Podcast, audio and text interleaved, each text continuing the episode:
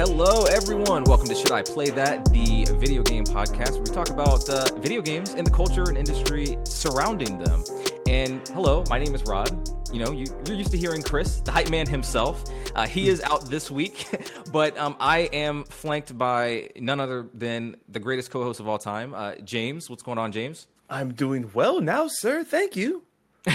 Quite the honor. Oh yeah, an honor that is well well bestowed, sir. Well bestowed. Like Thank every every week, you come with the fire. I do I appreciate it. Uh, you know, that's what I'm here for.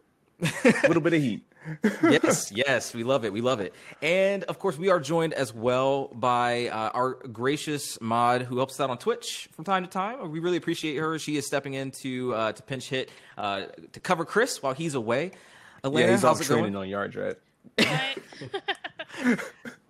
I am recovering from a cold, so if you hear any sniffling or coughing, that is me trying to live another day. Mm. Ooh, man. Might want to clarify that a little bit more. uh, yeah, this age this age of COVID is dangerous. They yeah, might you, they might think the wrong is. thing. She's she's no, fine, guys. I got sick from my students, not from any. I'm fully vaccinated, by the way, as of mm. like the late March, so I'm totally mm. fine. Okay. Yeah, nice, very nice. In fact, I that was what I kind of wanted to start with was that uh, yesterday, well, the, yesterday as of this recording, I mm-hmm. finally got my first shot uh, here in Atlanta. Yeah. So, oh man, so it felt really, really nice. Like it felt good. You know, I'm not there yet. I have to get that second one in three weeks or so. I've already got that scheduled. But like once that happens, and I I wait that I think that probationary two week period um, I'll be good. So I believe that's like May 14th or 15th for me. Hmm. Um, and I'll be prepared to like hug my mom again. Like, like I mean, really, it's it's been a surreal experience to sort of uh, be in COVID and kind of record it in real time too, like as we've yeah. done on this uh, in this show.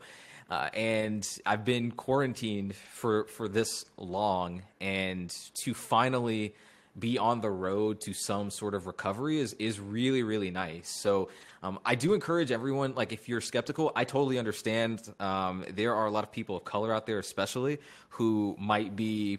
Um, uh, you know, distrustworthy of of the government of of something like this uh, for good reasons. You know, there is a lot of history with uh, the health industry in the country not being um, kind, to say the very least, uh, to to people of color. But but this this has been vetted by a lot of uh, the, some of the brightest medical minds that we have. A lot of them black. Um, I've seen a lot of resources. I did a lot of research as well into it. Um, so if you're skeptical at all, I definitely encourage you to to look into some of those resources um, and, and, definitely get educated on the vaccine for sure because it's it's a stepping stone to a healthier uh, world a healthier country. So, not to mention that you're probably not going to be able to do a lot in another year when they say, "Hey, you need to have a vaccine card to go to travel. anywhere." Right? Yeah, yeah, to go to a concert or something. So, yeah, um, I, I, definitely I've never been an anti-vaxxer or anything like that. I don't want anybody to take my statements as like, "Oh my God, Rod used to be an anti-vaxxer." No, like if you've listened to the show, you you know that's you know good and goddamn well that's not my stance. um, at all. Uh, but but but I what I am saying though is that you know for for a lot of non-white uh, people, I get why their first inclination is to say, hmm. I don't know. Like I, I get it, I get it. But but the resources are out there.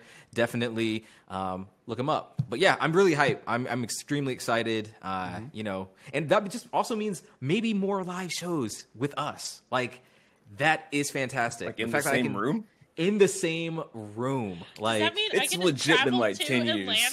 for the first time. Yes. I mean, look, if you want to have our Halo gameplay series where yes. we play through the series for the first time, then yes, I am down. And Mass um, Effect. I've never touched a Mass Effect before. Are you oh serious? God. Dead wow. serious. Oh, well, we've got something for you. Yeah, I'm excited. Wow. Today's episode is will be very interesting for you. yes. I will have no clue.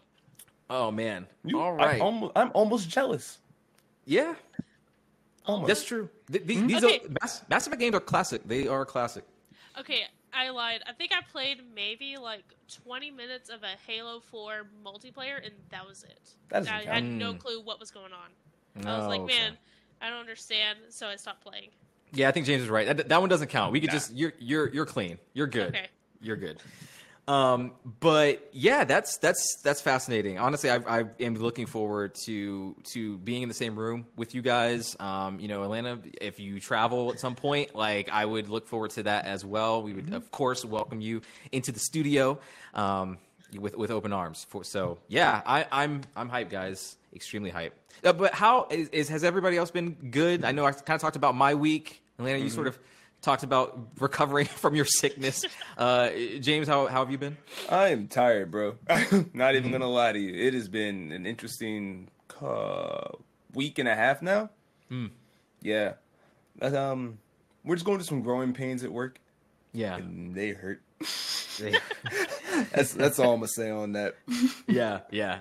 Oh man, it's a struggle, but hey, I'm I'm really glad that you guys uh, you know came together with me on on today. You know, we're about to sit down, kick back, proper feet up, have a good time. On should Oh, I play yes. that? So let's go ahead and get started. Let's jump into some what you've been playing or maybe watching. What? Elena, Elena, what you've been watching? So I have not been in the mood to play video games all that much for the past like two months or so because work has been beating me down with all these kids and whatnot. So I would come home just super tired, and then I, I don't know. I just started like I wanted to watch some anime again, and I haven't watched any anime in like a few years or so. So I think I started with Demon Slayer. I want to say Okay. and I finished that in two nights. So I take it it was good. It was good. I I thoroughly enjoyed it. I Are you ready re- for the movie? I am. I keep trying to. So, um, in the West Texas area, and maybe like one city in Oklahoma, we have this thing called Synergy, where it has like a bunch of like arcade, bowling, um, escape rooms and stuff like that, and movie theater all in one. and they uh, have a showing for it, but they don't have the time set up yet. But it is there. That does So- sound like fun. I'm waiting for those show times to start so I can take my sister and my best friend with me to go see it. And then after that, I got into Jujutsu Kaisen, which is a banger of a show. I'm so I love that show. It is so good. So for so the, for those who may not be uh, just up on their anime, like these are shonen shows, right? I guess yeah, for the most part, they're all shonen shows I've been Okay, watching. shonen Okay. being like the the demographic of like I think it's what twelve to sixteen year old boys. It's like basically off of the Shonen Jump uh, magazine wi- in Japan. So like Right. Dragon Ball Z, Naruto, One Piece, like those big heavy hitter names, like those are all shonen series. Yeah, Okay. These these are like the new generation that I think are all pretty good. Sure. Okay. Okay. Okay. So what's like the um the setup for Jujutsu Kaisen? So it starts off with your main character in a very suspicious room with like a bunch of like charms and stuff, and this dude greets you, and then you go into figure out that uh, your main character, his his gar- or his caretaker, his grandpa, he passes away, and then you eat a cursed object, and it turns you into like the main villain, kind of. Like it's kind of kind of like with Naruto and uh, the Nine Tailed Fox, except this bad dude does not give two shits about you. Mm. Like he will. Um, I think he tells him that he he doesn't have control of the body yet, and so whenever he does, he'll just wreak havoc. So he doesn't give two shits about your main character, who's a little bottle of sunshine. But, um, and it ends with the beginning of an, another arc, and they can just confirmed a movie that will be a prequel to season two, because it's been skyrocketing in Japan and all over the world. Like they've been selling a bunch of manga and stuff. Hmm. And then, what else? I've watched Doctor Stone, seasons one. Now that, that's a good. That's a great show. That Is it that is a really? good show. Yeah, that's that's Okay. actually good. It's a very good science show too. Yeah. Yeah, it's it's honestly like anime Bill Nye, honestly. So Yeah. if that intrigues you at all, then yeah. Okay, okay, I can watch that. Yeah. It's pretty good. I would say, se- okay, so season one is like a full like twenty four episode thing. Season two is only eleven episodes. You might as well just call it one point five. I wouldn't mm-hmm. even consider it like a season two. It's basically like a one point five because it leads into them like kind of leaving Japan to go do something. So- Yeah, the, the the premise of that one, uh, James, is, is and I've I've seen the first season of that show. I haven't watched the second one yet. Uh, but but the premise is that uh, the entire world has been petrified. So like everyone is is tur- has been turned to stone by some anomaly. No one knows why.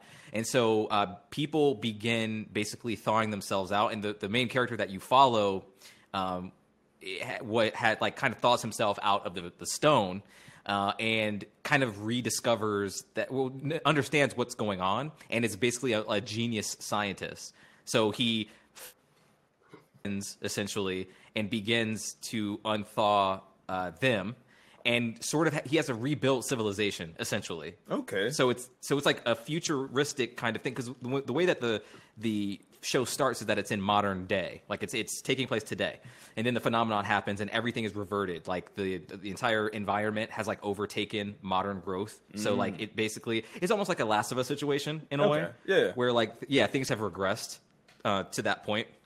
Um, it- but then, oh, go ahead. like it's progressed to the point of it's 3700 years into the future Oh, so right. there's, wow. like, no buildings no Right. nothing like trees have taken like nature has taken back over everything Okay. Yeah. And without like spoiling too much, um, there is a- a group of people that the main character runs across, but it's almost like they are almost prehistoric because they haven't grown up with technology. Like they've were actually born into A stone like- age. Yeah, exactly, exactly. Uh, yes. That's clever. So yeah, like it. yeah, it, he's a bit of a doctor in this stone world. So you you might see where they're what they're doing there. Yeah. Um, so it's it's a good show. It, it's it's legitimately good and funny, um, and even knowledgeable. Like some of the situations, obviously, where they do these things are a little far fetched, but it's actually all based like relatively on actual science. So.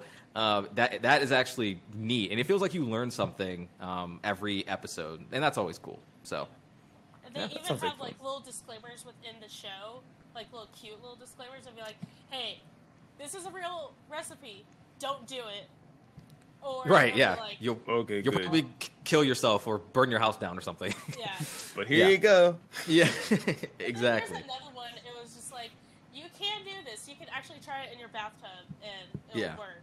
So Huh.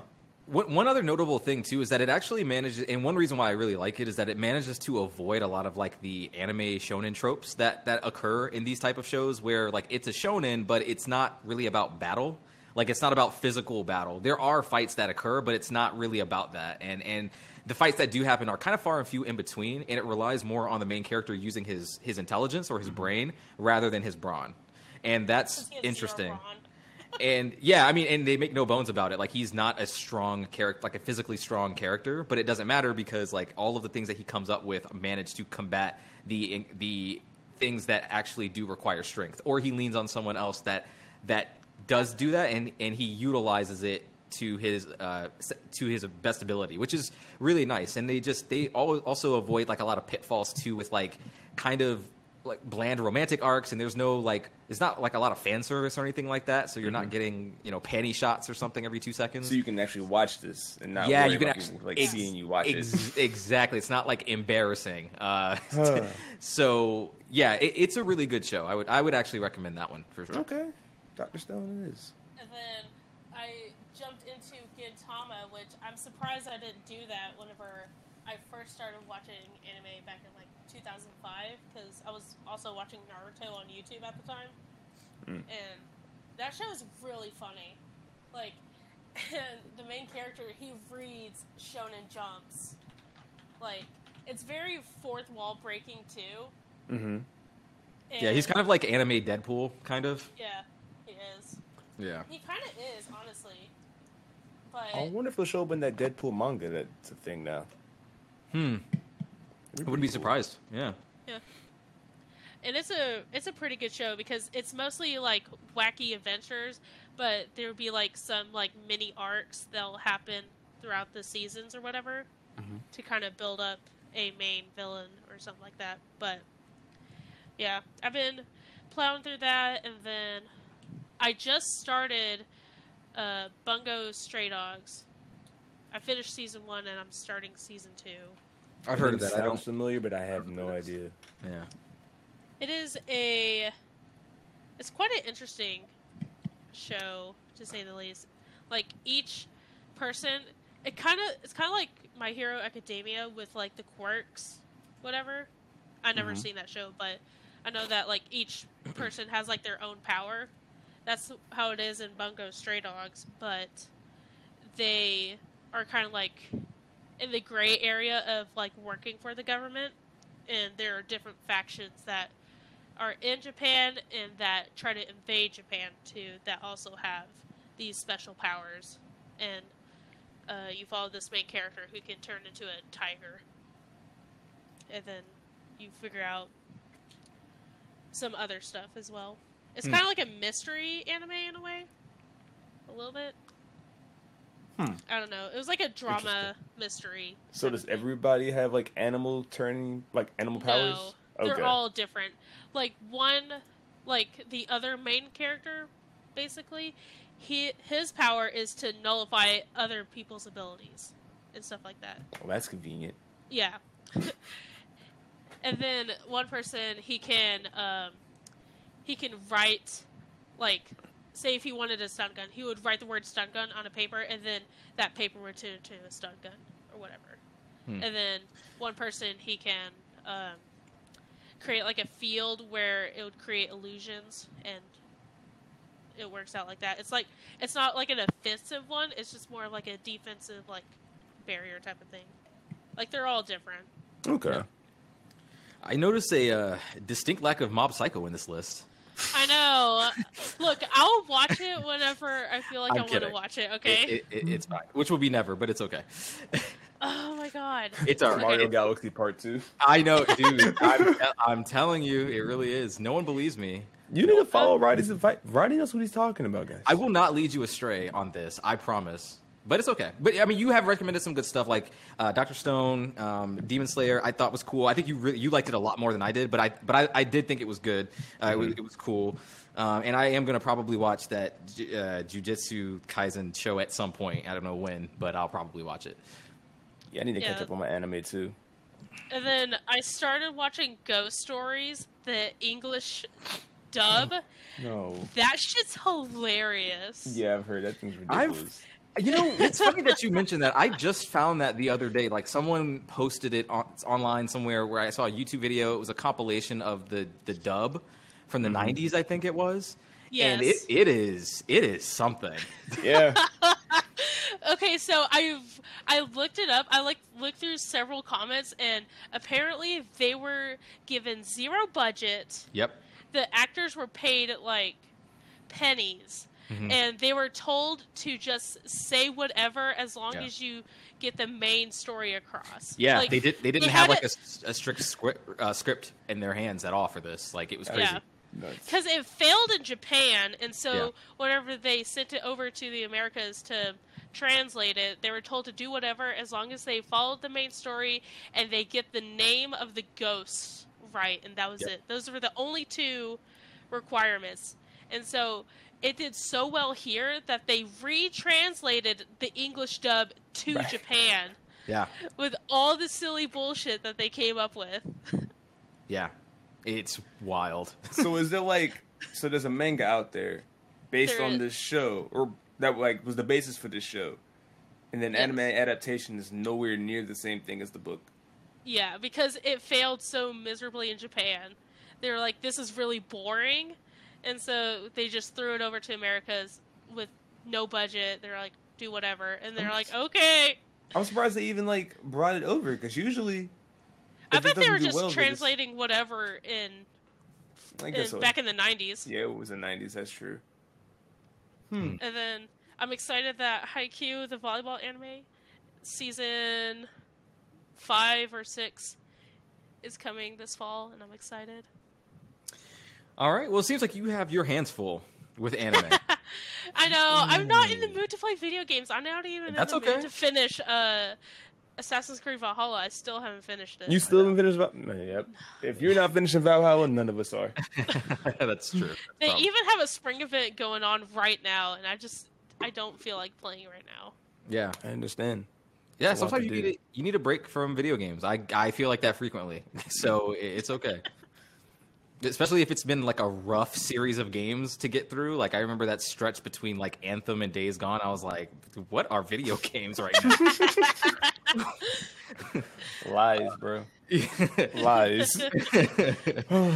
oh man. Uh, anything else you want to mention before we go forward here? Was that my five minutes of anime talk? It was a little more than five minutes, but it was okay. Damn it. You made it happen. Okay. you made it happen. Okay. All right, Elena. Well, thank you for apprising us of that. It's nice to every now and then shake up the format, you know, get something else in there. So we do appreciate that.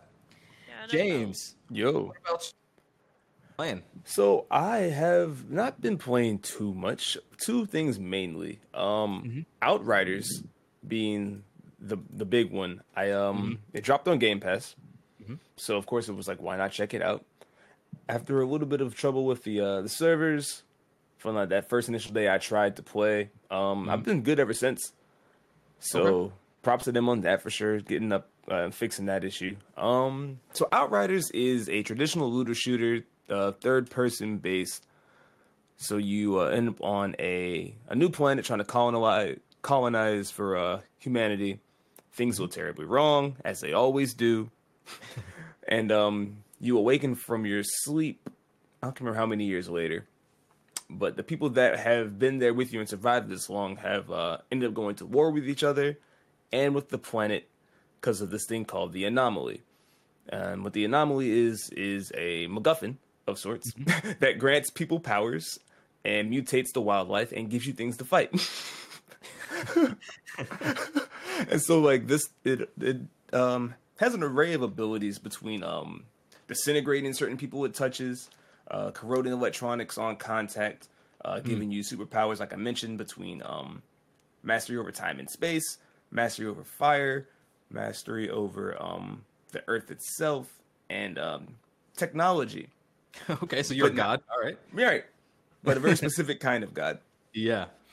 And so you awaken as one of the Outriders, and your mission is to do all the tasks for the puny humans that can't do it themselves.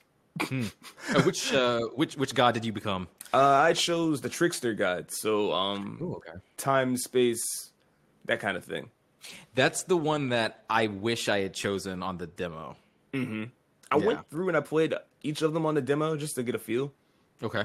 And um, I wanted to do Pyro initially, but didn't feel very strong to me.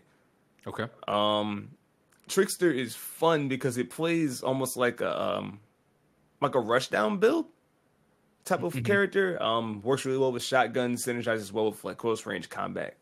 Because the way this game works is you have certain um, kill conditions. If you meet those conditions, you get regeneration health. So Okay. instead of having to do um, med packs or just waiting for help to come back, you have to get into the fight and um, do some damage to get your health back. So that's okay. That brings up an interesting point here because this this is a, a section of this game that I've heard continually is is like the most deceptive part of the game is that mm-hmm. it's presented initially in the opening hours. By the way, I really think it's uh, misrepresenting the game. Like that first like 2 hours, 3 maybe, where you're just like you're arriving on the planet, you have to choose your class and then those opening missions, I just don't feel like they, they represent what the game really is, which mm-hmm. people think it's like a cover shooter and it's not, right? Right. Like you're not supposed to play it like that. Yeah. Um, Okay. I, I figured that out pretty quickly because I felt like I was in cover, but I was dying more. Okay. And I was like, "What? What's what's going on? Um, I'm over here taking pot shots and nothing's happening, and I can't get any health back because I'm not within my kill range." And so it incentivizes you using things like your uh, teleportability to warp behind enemies, and then you do increase backstab damage. So combine that with a shotgun. This kind of your your gameplay loop for as far as the trickster goes. Okay. Um, but you also get different kinds of abilities, like you can throw out um, this kunai that marks enemies and debuffs them. and it chains to different kinds of enemies, or you can throw out a time bubble. So enemies that go inside there are slowed, they take more damage. Um, any bullets that pass through are like subjected to bullet time as well, so you can use it defensively. And it just kind of incentivizes you using your skill set, and I really like that about this game. Hmm. Okay. Um, combat loops are super important to me in these kind of games. Like I, I don't really care about getting the best gun ever if I'm not having fun playing the game. Right. Um, and Outriders, I think, does a really good job of like funneling you into a class type and then letting you experiment with those abilities. Mm-hmm. At least in the early hours, I've heard that as you get towards end game, the the uh, the best build becomes pretty apparent. Yeah. Um, but um, in the meantime, in between time, it's been a lot of fun just messing with your uh, your gear. And the thing they did with the gear in this game was a lot of fun too. Um, mm-hmm. They don't hold back, so it's more like a Borderlands kind of drip feed of like, here's always something new, a better gun, a better gun, a better gun. Mm-hmm. But as you increase in rarity, you also get these um these different kinds of mods. But the thing that always like used to get you down about a looter game is you find a really cool gun on your way up to the max level cap. Mm-hmm. Then the next time you hit like two levels above, it's already worthless. No matter what the effects are, you're not doing as much damage, even though you really enjoy the gunplay. Mm-hmm. So you can break down your old gun or level it up with you. Hmm. Um, but if you break down your gun, you get to keep the mod that was on the gun in your library of mods. That that seems very friendly, like to to users. I like that a lot. Okay. Mm-hmm. Yeah. The thing I liked about Outriders too is that they've said that this is not trying to be a super time sink kind of game. Like this is going to give you that looter shooter experience within like 40, 50 hours, you know? Right. Instead of having to grind out hundreds and hundreds of hours to get to the end game. And uh I love that. right.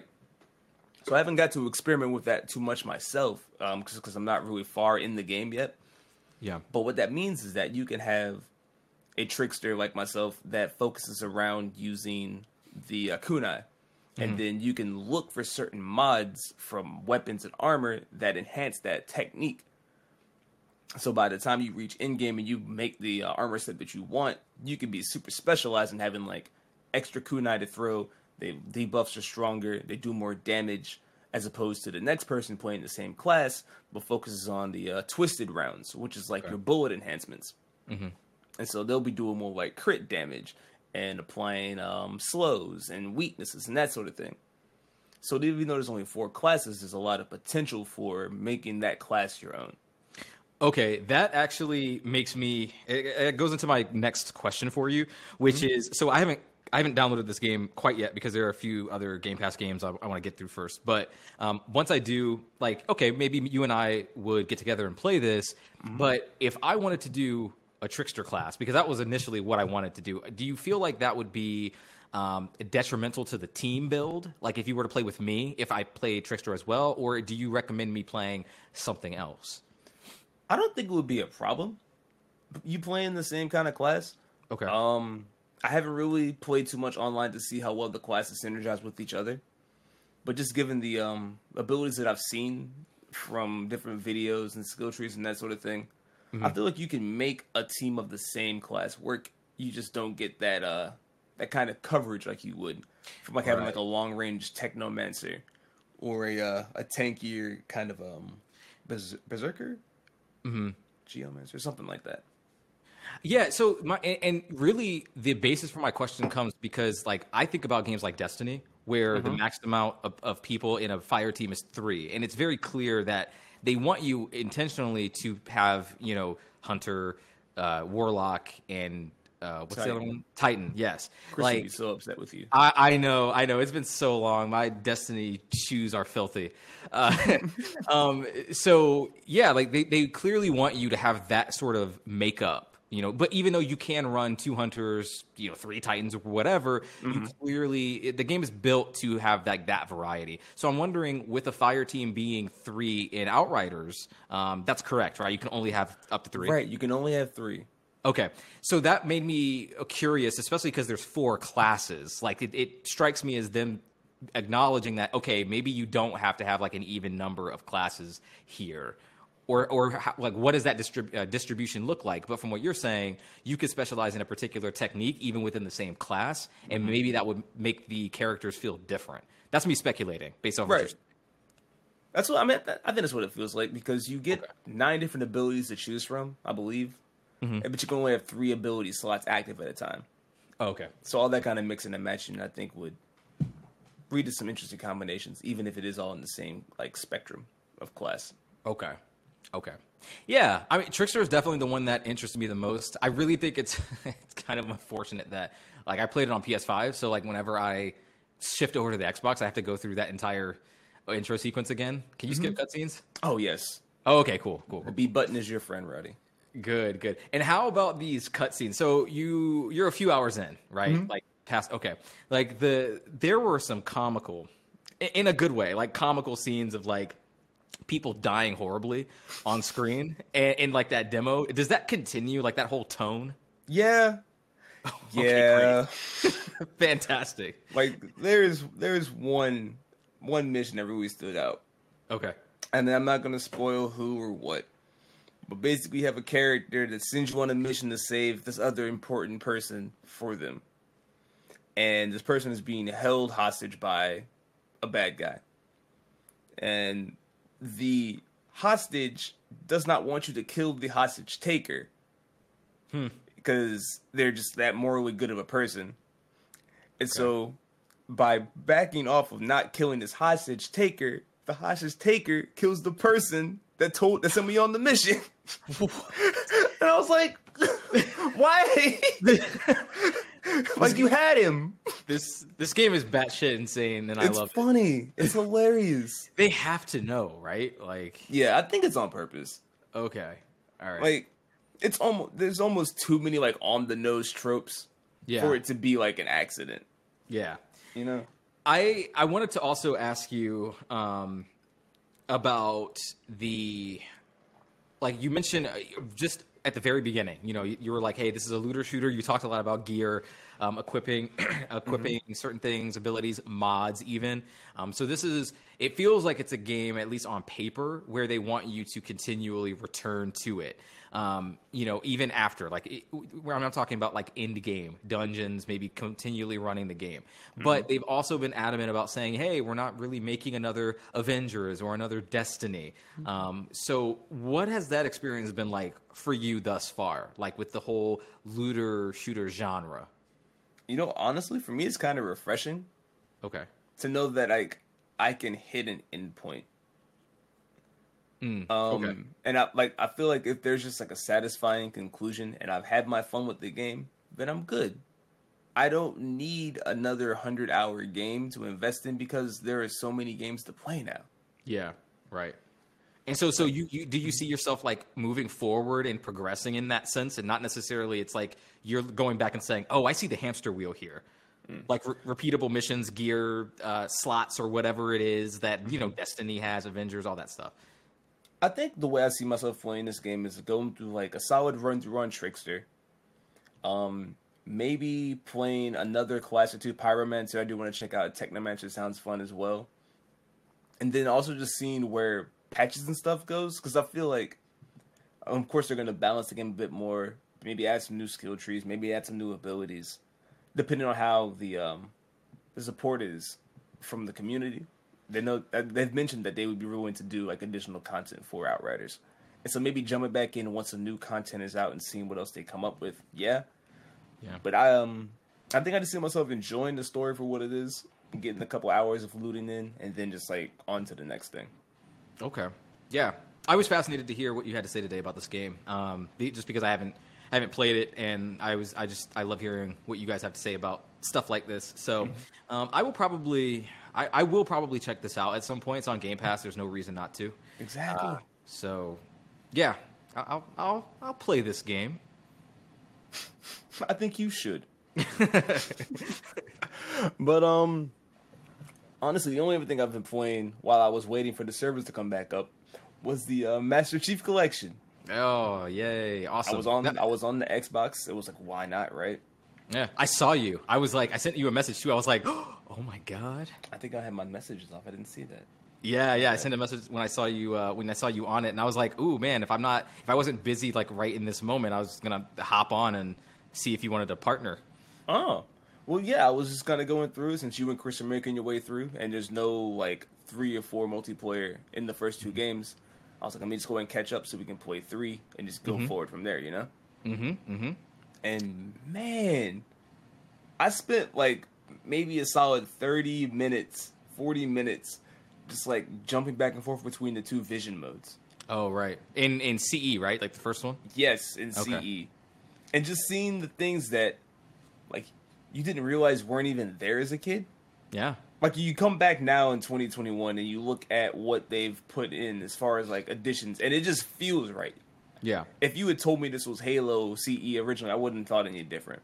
Mm-hmm. But then just to kind of cut that off and see like where there were just black walls, Yeah. where there was no ability to add lighting, or just like the tiny details in the walls, or the um, or the readings of Chief's suit or his bio or whatever. Like Yeah. it's incredible to see what they've done with this game, and I, and it makes sense given Mhm. how long it's been since the game has come out. That like Yeah. it's just a natural progression.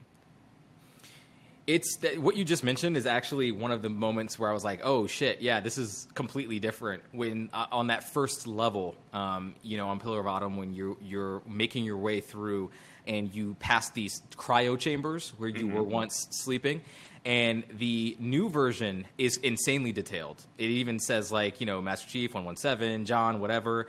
Um, you can, and if you switch it back to the old graphics, it has none of that. It's just like the Chief's armor uh, in a really crude sort of like image. Um, and even on the other side, did you happen to go on the other side of that chamber? By the way, I believe so. Yeah, they showed. It's really cool. They showed like in the old version, they still show like the same image, like it looks like Chief. But in the new one, it look it, it's another Spartan that they confirm. It's like uh, Linda, her name is, and she was like, Oh. yeah, it's actually really cool. Um, you can't see anything because it's like it's completely been shut down, but um, but it, it's neat that you can see her information on the panel there, uh, and I thought that was a cool touch because she's mostly in the, I think the books, but she might be in Halo Five. I don't know. Halo Five is the one I'm about to play because I haven't, I have not played that one. Period. That's the only Halo game I haven't started or or even played. So, um, yeah. Who was the Spartan that was in Dead or Alive? Dead or Alive? Was that like the live action thing? No, the um the 360 game, I think. Dead or Alive? I don't even know what that is. You know, the 3D fighting game, like Tekken, but not really. Oh shit! Dead or Alive, the fighting game. Yeah. Okay. Okay. Uh, her name was like Nicole or something, Okay. but I don't know like if she was like from the lore, quote unquote. Like I have, I have no idea. Uh, Oh. she doesn't sound familiar. Yeah. I just figured that's something that you would know. Yeah, I, I'm disappointed in myself, honestly. um, yeah, I, I don't know. She she doesn't strike a chord with me, but maybe she was. I don't know. I have to look that one up. Her name was Nicole, so you're onto something. Okay, okay. Okay. But yeah, I was just curious about that. But um I mean honestly, just just looking back and forth through the game, it's night and day. But they both feel right. Um and I think this goes back to our, our conversation last week. I don't I don't think we've outgrown Halo. That game Hmm. still feels as smooth today as it would have twenty years ago. Hmm. Like even without the sprint, I don't know, it just feels good to me. I do agree with you. I think it does. I, it does feel good. Like it feels. It doesn't feel as dated as it should, as a game from 2001 should. Right. Um, it kind of gave me those Mario 64 vibes, where like Mario 64 is old as shit, but like it doesn't. It, it in a lot of. I mean, it, it feels. It looks dated, of course, but like Mario feels so damn good. I think he feels better there than he does in Sunshine, in my opinion. Like you just you feel like every single accident or death is your fault, and it's like ah shit, I pressed the wrong button here, or I shouldn't have like overcommitted on that jump or whatever. Um, and I feel similarly about Halo, especially when you play it on like heroic or legendary. Like that's that's the real Halo. Yeah, I'm Uh, playing on no, I think I'm on heroic now. Yeah, that's where I think the sweet spot is for a solo run. Solo, that's that's the spot you want to do. Uh, co-op, legendary only. Uh, but yeah, I mean, I'm, I'm curious, like more of your thoughts on that. Like as you were going through it, like did you, you mentioned that like the like graphically it was it was very satisfying and even gameplay wise. Mm-hmm. Um, did it did it strike any? Did you have any nostalgia for Halo, or is it more of just a thing you're kind of passively familiar with? Um, I have more nostalgia for Halo multiplayer than I Hmm. do for the franchise itself. Okay. Um, but I think what was really cool about this is that having just like a passerby's knowledge of Halo, like seeing certain characters or hearing certain names, like when they name dropped Reach this time, I was like, oh, yeah. right, Yeah. Right. like that was a thing. I'm just seeing like Captain Keyes or whatever Mhm. again, and seeing him in like the uh, the updated version, it it made everybody feel more important. Mm. You know, and so I'm I'm Yeah. a bit more interested into the lore now, which is odd Yeah. because I usually don't care. Right. Right. 100% of the It- time, I, I don't care, but I'm interested. it, it's hard. It, it's honestly hard to care about first-person shooter games lore in a lot of ways because you're just so concerned with like shooting the thing that's in front of you. Mm-hmm. Um, I think Halo did a really good job. I was one of those people who read like the first few books. I was like, in my defense, I was like in 11 or whatever. Like I was you don't young. need to defend your choices, Roddy. it's okay. Enjoy You your wanna know- Halo. you, you want to know? You want to know something crazy? I did a book report on Fall of Reach, like in fourth, fifth grade. Somehow I Something like buy that. I Yeah. completely buy that. I, I definitely did it. My my teacher was like, "What the actual fuck?" Like, it was so funny because uh, it was one of those things where like I had to explain this book to my teacher. Like, it, the the report was like a draft I had to write, and then I had to sit in front of her for like thirty minutes and talk about the book, and it was like fucked. Wait, how? um, well, oh, how was it fucked? You mean just like the story points? Yeah, yeah, just like talking about like I just felt silly as shit just because like it was this video game story which I mean honestly even today I think Fall of Reach the book is legitimately decent. Like I can't say the same for like a lot of those novels. Uh, but like Reach the Fall of Reach is, is actually a good book because it, it it focuses on like what happens to all the Spartans on Reach like when it's it's a huge tragedy honestly. Like when they're Yeah. we all basically fucking die. like it's it's really pretty sad. But um, I tried to play on that on my book report. You know, get some brownie points on there. You know, uh, I likened it to Shakespeare. Basically, I didn't do that. I did. I did not do that. No. No. Is Okay. that, part, is that Oh. book part of like the Halo Bible or whatever they, whatever the fuck they talk about when they're trying to make the TV show? Uh, you know what? I I don't know because Is that I still think happening? yeah, it's still happening, which is Alright. crazy. It's crazy that that's happening. Um, I will say after playing the Halo 2 anniversary, I can believe like why someone would want that because usually I'm like I don't know why we need video games or movies based on video games like 90% of the time, but this was one where I was like, all right, oh maybe, maybe. Um, But but to answer your question, Elena, possibly because the book. So Bungie made they had like this Fall of Reach book commissioned, but then like ten years later or whatever, they made the Halo Reach game, which kind of follows in some of those footsteps, but it doesn't follow that book to a T. So people have argued for a long time like what's canon, what's not.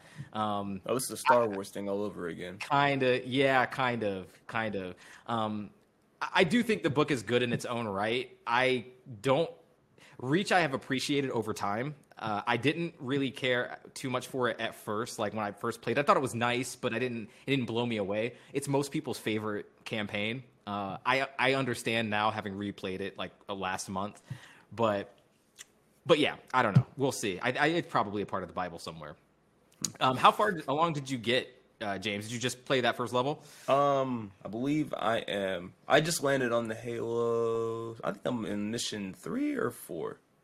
No. Okay, so Truth and Reconciliation or the Silent Cartographer? Silent Cartographer starts on that beach. A Truth beach and. Reconciliation. Okay, that one starts with you like uh, at night with a sniper with like sixty rounds or something. Nope, not that. Okay, so maybe the second level, which is I guess it was sound. Maybe I think. I'm trying to remember because I ended up going into that man-made tunnel and Okay. popping on the other side of that, whatever that is. That's where I'm at now. Okay, that's that's level two. Okay, cool, cool. Okay. Yeah, you're on you're on Halo. I have like almost an encyclopedic knowledge of like that first game because I played the fuck out of it so much. Yeah, I noticed. Yeah, yeah. like I know I was annoying the shit out of Chris. I'm sure he he won't admit it. He he will not admit it, but I definitely was because I was like, Hey. oh man, yeah. You can annoy me though because I have no idea. okay, perfect. I'll we keep need to mind. fix this. um yeah if you ever need like a, a partner or somebody to go through that thing with Mm-hmm. i am down i played through it i that would have been my third time in like less than a month and i don't give a shit i I was that's why I didn't want to invite you. I figured you just played it. You'd be good. nope i am fucking good invite me Uh, so i mean like i've been i've been playing these games solo like first and then i play them again with chris because um, I could play. I could pay more attention to the story because Chris, you know, you know Chris. Like he likes to. Chris going Chris. Yeah, Chris is gonna Chris. He's gonna like kind of Black Hulk his way through like all of like the cutscenes and the. I mean, he does watch them. So to his credit, he does watch them. Uh, but like you know, he wants to shoot shit in the face, and that's cool. That's cool. But I want to like actually consume the story. So, um, and I'm you know when I'm playing co-op, this kind of goes with what I was saying last week. Like when I'm playing co-op with friends, like it's hard for me to pay attention to like cutscenes and story because we're we're usually talking over each other. We're Yep. like socializing. So like i'm not getting like that full experience. And i was legitimately interested in in the narrative. Like i wanted to re relive my nostalgia for that. So um, that's really the purpose of my solo run. Uh, the co-op run is really to have fun because that's the legendary shit. So dude Right. i am 100% down to run to run halo 1 and 2 with you. 100% Okay. Um, speaking of the MCC, actually, are you? Do you have anything else that you want to add? Because I wanted to tack on some MCC stuff real quick. No man, tack away, bro. Okay, so I went and finished my solo runs of uh, Halo 3 ODST and Halo 4. I actually did those like within a weekend. It, they're not long at all. Um, and playing on normal mode, like I really fucking sucked at Halo. Like when I picked this game back up again, and I found that out very quickly when I went to the multiplayer lob- lobbies and just got completely dusted. Like it just wasn't even. It just wasn't even funny. I was like, Did, was I ever good at this game? Um, I- and turns out the answer was no. No, I was not ever good at this game. That's Um, scary. Said. yeah, yeah. Turns out I'm terrible at Halo, but um, I have gotten a little bit better in at time. Like as I've gone through these campaigns, I wanted to just briefly mention ODST and four because with ODST, that is a hell of a Halo game. Like that is a game that didn't really exist uh, like prior to its release. It is a very noir feeling game. So if you're familiar with like film noir, that's like the black and white 40s style, you know, Humphrey Bogart's wearing a fedora. Uh, he's like, it's like, nah, you, you got your femme fatales, you have your, um, you know, Out nah. all those officers, she walked into mine. There it is. there it is. I love it. That's exactly what it is. So Oh, it's man. it's got like the the very somber tone. So the the whole deal with Halo 3 to ODST is that it takes place during the events of Halo 2 where the Covenant glass a planet. Glassing is the act of basically just think of it as like obliterating a planet basically. And so they glass a city on on earth uh, in in africa. And uh, you play a an odst soldier which stands for orbital drop sh- drop shock soldier? Something like that. Um, where trooper. There we go. Thank you. Um, and they basically are they're, they're in drop pods from the sky. They land and they just fuck shit up basically. They have silenced smgs it's great. They're basically like black ops kind of.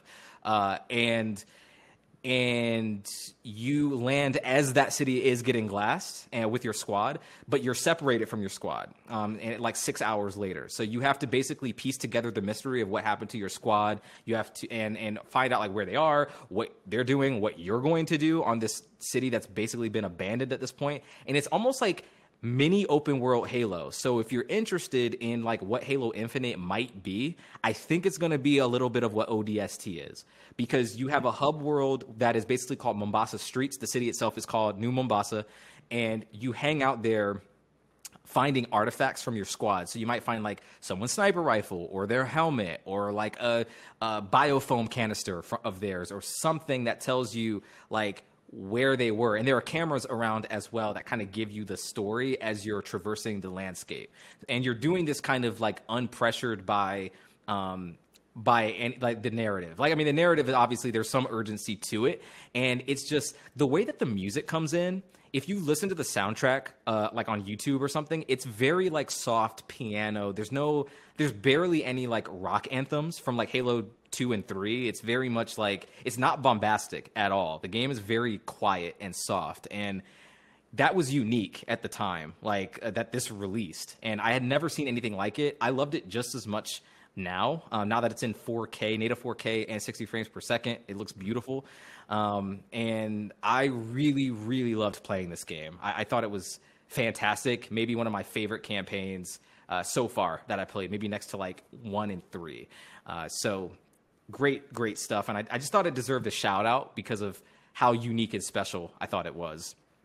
Um, the other game I played was Halo 4, and uh, in this MCC, and I was not a huge fan like of the campaign when I played this initially. Like it, mm-hmm. it came out and it felt like baby's first Halo like in a lot of ways. Like because three, it was three four three's first Halo game. I, Master Chief Collection hadn't even come out yet, mm-hmm. and it was like their first real test of like, can we do Halo? And it's made up of, of a lot of ex Bungie employees, people who didn't like go with Bungie to make Destiny. Basically, um, right. they decided to stay and just churn out Halo games, and.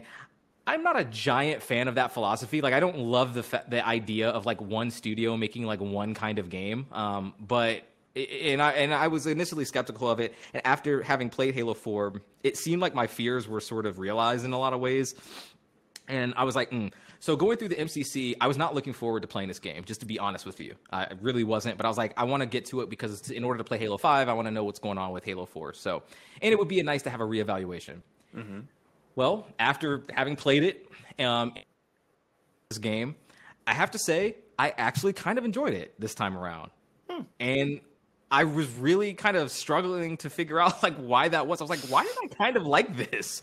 Uh, what the fuck happened? Oh, wow. So uh, I think part of it was that I appreciated some of the narrative notes in this game. James, you mentioned earlier that you were kind of getting into some of the lore here. Mm-hmm. Um, I do think that it works both ways in Halo 4. Halo 4 makes, I think, somewhat of a mistake where it relies on somewhat on the EU, which is the extended universe, of this of, of Halo to sort of inform you on certain a- happenings, like who the didact is, the librarian. They're going to introduce like characters to you who sort of just appear, mm-hmm. and Chief doesn't even make a big deal about it. He's just like, yeah, okay, fuck it, whatever. Like I met you in the books, I guess. Like fuck it. Okay, um, so that that does make more sense now. Yeah, I, I, remember that feeling. It was like, who? Mm-hmm. All right, guess we're gonna yeah. kill them now. Yeah, exactly. So it's it's it's a really bizarre choice that I don't think they fully pull off here um, successfully. But I will say that there are a lot of Cortana moments that hit me just as hard. Now I'm not saying it's like you know you're not going to have like a you know a Last of Us kind of experience with with this game, mm-hmm. but like you know it will be. Um, I, I think it was. I appreciated the fact that they wanted to dive deeper into that relationship between Chief and Cortana because it's fucking weird. Like it's fucking weird on its on its face. Like See, that's what I thought. I was like, why is this dude in love with an AI? Like it's wasn't that like, a movie though? Yeah, it was. It was called Her. Yeah. yeah. Yeah, which I mean, I got like at the time I thought it was fucking weird, and I mean, I do kind of still think that now, but like I now that I replayed it, it was a li- it's a little bit more subtle, and it's not so much like oh my god, I love you, but it is they play it to where you've been living in my head for so many years. Exactly, yeah, exactly. You've been living in my head for so many years. You've been like the one, like I don't have more like me, basically.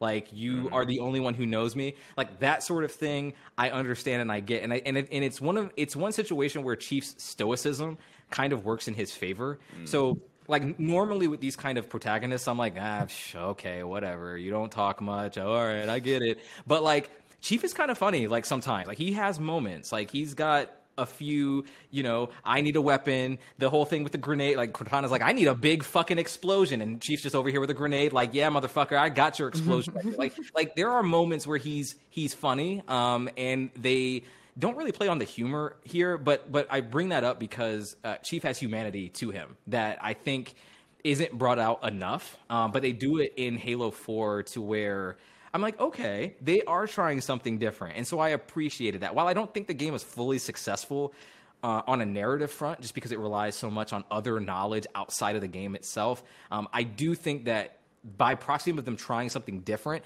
some of the Cortana stuff towards the end of that game does work. And I found myself going, damn, I need to play Halo 5 to figure out like what happens from here. Like I'm curious where does Chief go as a character? Um, and I didn't really say that the first time I played through Halo 4. Um, it just felt like Halo done by people who didn't know Halo, essentially. But uh, there's a lot of cool set, piece, set pieces here. You get to do, um, you know, you get your warthogs, you get your scorpions, and even aerial vehicles, big open environments. Like the thing that I've been saying for the past couple weeks now that Halo does really, really, really well. Mm-hmm. Um, it's it's fantastic. Honestly, it's it's what I can't wait to like revisit on co-op. I think it will be best played that way. But yeah, I, I have to I, I have to kind of recant some of my my Halo Four thoughts from like ten years ago almost at this point. Oh, don't say that. yeah, pretty pretty impressed. I'm pretty glad you uh you liked it though. Um, yeah, because I really don't remember Halo Four at all. Right. Like yeah. I've got nothing. Yeah, and I think honestly, I'm probably giving it like a mildly charitable reading, because, especially because I've played these like back to back to back to back at this point. So like mm-hmm. the stories and, and all are pretty fresh. I do think that the original trilogy works best like together that way. Um, Halo 4, you could probably play like super fresh, like with virtually no knowledge because it just doesn't have much to do with uh, what's going on in those first three games. Like you're mm. killing Covenant all over again in the first game, and like there's there's like a throwaway line about like, oh yeah, hey, these Covenant, uh, yeah, we're doing that again, I guess. Hmm. Um, when there's like a, a, significant narrative reason why that may, might not like be normal um, by the right. end of that trilogy but yeah, I, I do think that having finished the whole thing, I, I am really, really looking forward to playing with you guys on co-op Legendary, uh, especially on Halo Three. That will be a fucking blast. I cannot uh, wait. Yep. Um, but yeah, it, this this yeah, fuck the flood. I'm really glad that they do not show up in um, in Halo Four. The Prometheans sort of are interesting gameplay, like mechanically, but I remember what they look like. They're like really big. Um, they're called knights. They have swords. Some of them have swords, I think, uh, or shotguns. They can get in your face. They can actually teleport. Yes, I remember these guys now. There we yeah. go they they did do a, a, decent job of at least like having them they're not just like elites reskinned. Like they have different mechanics. Like they will teleport all over the battlefield. Uh, they can be revived by um by support units on the on the battlefield. Mm-hmm. so you have to kind of pay attention to like what's going on. And the, the game occasionally does some interesting things where they mix covenant with prometheans. Uh, so that's interesting. But yeah, that's it. That's that's my whole spiel on MCC. Um, I'm looking forward to what you guys have to say, like as you get through like more of this stuff. But it was a fun ride. Like it was fun playing through all of those campaigns. Well, that's what's up. Um, I'm at to catch up with you so we can definitely do the uh the three player and the four player for real. But I might yeah. bring going for Halo too. Do I want to jump. I want to jump back in for one and just kind of finish that story out. Yeah. But two is all two feels like a co-op game two two is going to blow your mind. If you're impressed with the graphics on one, mm-hmm. you you will. I don't know. You're gonna have to just like hold your hands over your head to just keep it in place when you play two. like that's. I mean, that's how good it is. I don't want to like overhype it, but it's. I, I, didn't expect it to be that good. Honestly. Okay. I was like, what the fuck? How did how did no one tell me that Halo Two Anniversary looked this goddamn good? I was actually quite upset about that. That nobody knew no one, you? no one told me. No one told me. Roddy, you're probably the person expected to already know. That's true. That's that's relatively true. Mm. So, but that's it. Anything else you've been playing, James? Is that it? That's it for now. I'm good. Oh, actually, you know what? A little bit of Samurai Jack on the iPhone. Just wanted to shout that out again. It's a really good game. Okay. Um, just it feels like a classic console game. Feels like a full like sixty dollar release, just on the go on Apple Arcade. So check that out. Okay. Ooh, that is a good segue, James, because I want to talk about what I've been playing, actually. Oh, yeah. What have you been playing, Roddy? All right. So, uh, speaking of Apple Arcade, uh, this isn't necessarily an Apple Arcade product, but uh, it is a mobile game that I've played. I don't know if I've ever brought a mobile game to what uh, to should I play that. It's been 103 episodes, and I don't think I've done that. Mm-hmm. Um, so, I have been playing a little bit of League of Legends Wild Rift which is shocking for many reasons. One of which it's a MOBA. I, am not really like a MOBA guy. Like MOBAs are fine. I played a little bit of them back in the day. Played some mm-hmm. Dota. Uh, played some Dota 2, uh, some OG Dota from the Warcraft 3 mod. That's right, motherfuckers. I'm dating myself. Uh, and, old guys. Oh man. yeah, no, I'm having like a mini existential crisis like every other day. Um, anyway, uh, so I'm playing a, a, little bit of Wild Rift. It's cool. So it is a mobile game that I'm playing on my iPad. So I bought an iPad the, whatever the new one was. I don't know if like it's fourth gen, fifth gen, whatever. Mm-hmm. Um, the new whatever the new iPad Air that came out last year was. I got that, and so um, this this has released on iOS. Um, I've checked it out. It is League of Legends, but mobile. I know that's shocking. That's shocking, but it's quite impressive, honestly. Like, I don't want to play it on my phone. I have a, an iPhone 8, so it's not like ideal for anything really other than phone calls. Mm-hmm. Um, it's just, the screen is so small. But on my iPad, it's sizable, and graphically, the game looks really, really nice. I have to say, like, it's it's impressive um, how good this game looks. Um, and I've also been impressed that the control scheme is decent. I'm not one for these like touch controls, like in terms of like they have the virtual D-pad buttons. buttons. Exactly. Yeah, those things suck. I'm not a fan of that uh, traditionally. I have to say though that this it work it kind of works here. Um, I don't know really how or why. I can't really explain that to you. It's just it, I do find it to be very responsive. Hmm. Um, it looks, I would say, almost as good as the main PC game does, with like a, I would say, a moderate, like moderately powerful PC, which is impressive. Um, but they've brought the entire game over. It's not like some sort of pared down experience. You have three lanes. Uh, you pick a champion. It's five verse uh, five v 5 mm-hmm. and you are literally running down these lanes and like killing dudes, minions, turrets, other champions, whatever. Um, it is literally a MOBA, but mobile. Uh, so when you were mentioning the uh, control scheme, is it using like that virtual joystick, or are you just kind of tapping where you want the character to go, like how you click? Great question. So you are using the D-pad or the stick, the, the virtual analog stick, to move your character around. And on the right side, where the buttons normally would be for a controller, there all of your abilities lie. So there, you're tapping. Okay. Um, and you can do one tap for your main attack, which means that it's like your standard in any MOBA. You could just like kind of click once, and your character will just kind of keep like staying in the attack animation. You don't have to mm-hmm. continually click fifty thousand times, um, but you could click once, they'll do it. So one tap will have them just continually normal attack, and then you could tap once on your abilities. It's almost like a spherical menu that you, that the abilities are placed into, and even when as you level up, as you do in these games and, and you're able to upgrade your abilities, there are arrows that appear there where you can tap them and uh, upgrade your ability level. So you can upgrade them very, very easily. When you go back to the, the home base, which is like essentially your store as well, you can mm-hmm. just tap on your screen and it offers you the, the opportunity to buy like one of two items now, I haven't looked into like, are you able to open up a store? From what I've seen, I can't open up like a giant store, but depending on what level I am and the amount of gold I have, it will offer me one of two items that I can then pick. Like, do I want tw- plus 20 movement speed or do I want like plus 15 crit chance or something like that? So you just uh, you would apply those those items to your person, mm-hmm. and then they would uh, they would just stack onto your character that way. Um, I haven't found a way to like sell that stuff like you can in the normal game. Maybe it exists. I just haven't played this enough. I've only played like a few matches at this point, mostly with AI. Um, but I did get paired with one person so far, and, and that was, or, or a team of people, I should say, mm-hmm. um, and, and, that was was really really cool. So color me impressed right now with what this offers. That's good Not to know. i mean, I guess MOBAs make a good fit for that kind of environment.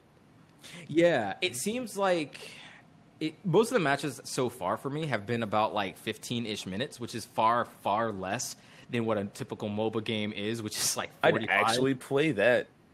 Oh yeah, that's like part of the appeal is that the games aren't like 45 minutes to an hour long, like at minimum.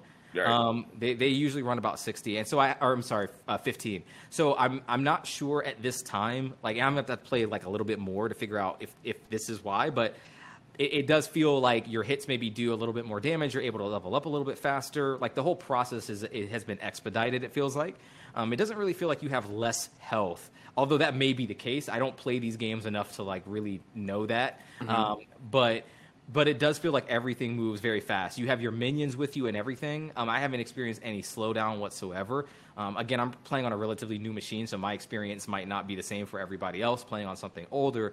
But um, I haven't experienced any tech issues whatsoever, which is pretty impressive uh, considering there's a lot of abilities and, and, stuff happening on screen at any given time. Right.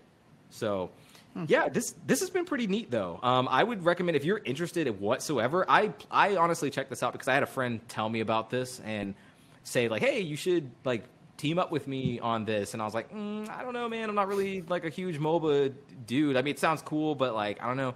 But then my curiosity did get the best of me, and I was like, what if? What if like like I just wanted to know what a mobile would be like on like something that isn't a computer. And turns out I think this works pretty damn well. Well, that's good. I mean, if any game were to pull it off, it's it makes sense that it's League. Right. Yeah. I mean, fitting for them. League to me feels like the easiest of these MOBAs to get into. And they've made somehow a game that is even easier to understand um, and play than original League. So if that is, I know a lot of people might be listening to this who say, uh, MOBAs kind of confuse me. Like, give Wild Rift a try if you're remotely interested in the genre because there's a lot of great tutorials. Um, the ranked system seems pretty good. So if you want to test your skills, there's a ladder, especially like specifically for this uh, this game. Um, It doesn't really factor much into. I think you can use your Riot account for Wild Rift, so you can bring, I guess, I think certain things over. Maybe your champions, but I haven't looked into that yet. I created a brand new account, so I don't really know, uh, and I've only unlocked two champions on it so far. Uh, but I'll probably check this out every now and then, like just out of like academic curiosity. To be honest with you, like I'm just I'm, I'm kind of just fascinated that it even works to begin with. So, yeah, that is Wild Rift. Um, I got my hands on another game, uh, brand new, which is called uh, Knockout City. Now, this isn't even out yet. This was a beta that occurred over the weekend. Um, this is the EA original game that, uh, and I know I'm going to have a lot of people tuning out as soon as I say EA, but uh, this is their dodgeball game uh, that they showed off, I think, last E3 and maybe one other time. But Recently, they showed it off. I I think think, it was may- at um was it ID? I think it, it might have been PlayStation, like one of the showcases or state of plays or something. I don't Mm-hmm. know. Oh no, you know what? It was Nintendo. It was a. It was a. Um, It was a Switch game. yeah, it was a Switch thing. Yeah, I played it. Um, I didn't play it on Switch. I played it on uh, PlayStation Five. So um, that's where I'm at with that. And turns out this game is pretty damn good. Like Really? yeah, this game is pretty good. I was shocked. Like, I think I played this literally because I saw it on uh, like pop up on the the news feed on the Sony thing, and it was like, oh hey, you should check this thing out. And I was like, all right, sure, whatever. Um, it's like hundred megabytes. Why not? um, so I did, and turns out it's it's entertaining. So the idea is that it's it's just it's freeform uh, dodgeball. And by freeform, I mean it's like it's it's not like you in a gym and it's like one line down the middle, and you're like you know like you would think about in traditional gym class. Like it's not that. It's like literal environments that you're able to run around in and throw balls at each other um, and tag each other out. So what makes this unique is that the mobility is pretty good. Like they got a great feel for how this game controls, um, and that is that you are able to uh, have a few dodge options. So you have a tackle feature, which allows you to run into other players by pressing square. Uh, and again, I, I played on PlayStation, so I'm going to probably use PlayStation terminology for this. But you can use square to tackle people um, to make them release the ball that they have in their hand. Um, you can actually you, there's a dedicated dodge button, I believe, on circle, um, which lets you roll out of the way. Uh, but the coolest thing to me is that you can in dodgeball the rules go that if you get tagged by a ball, you're out, right?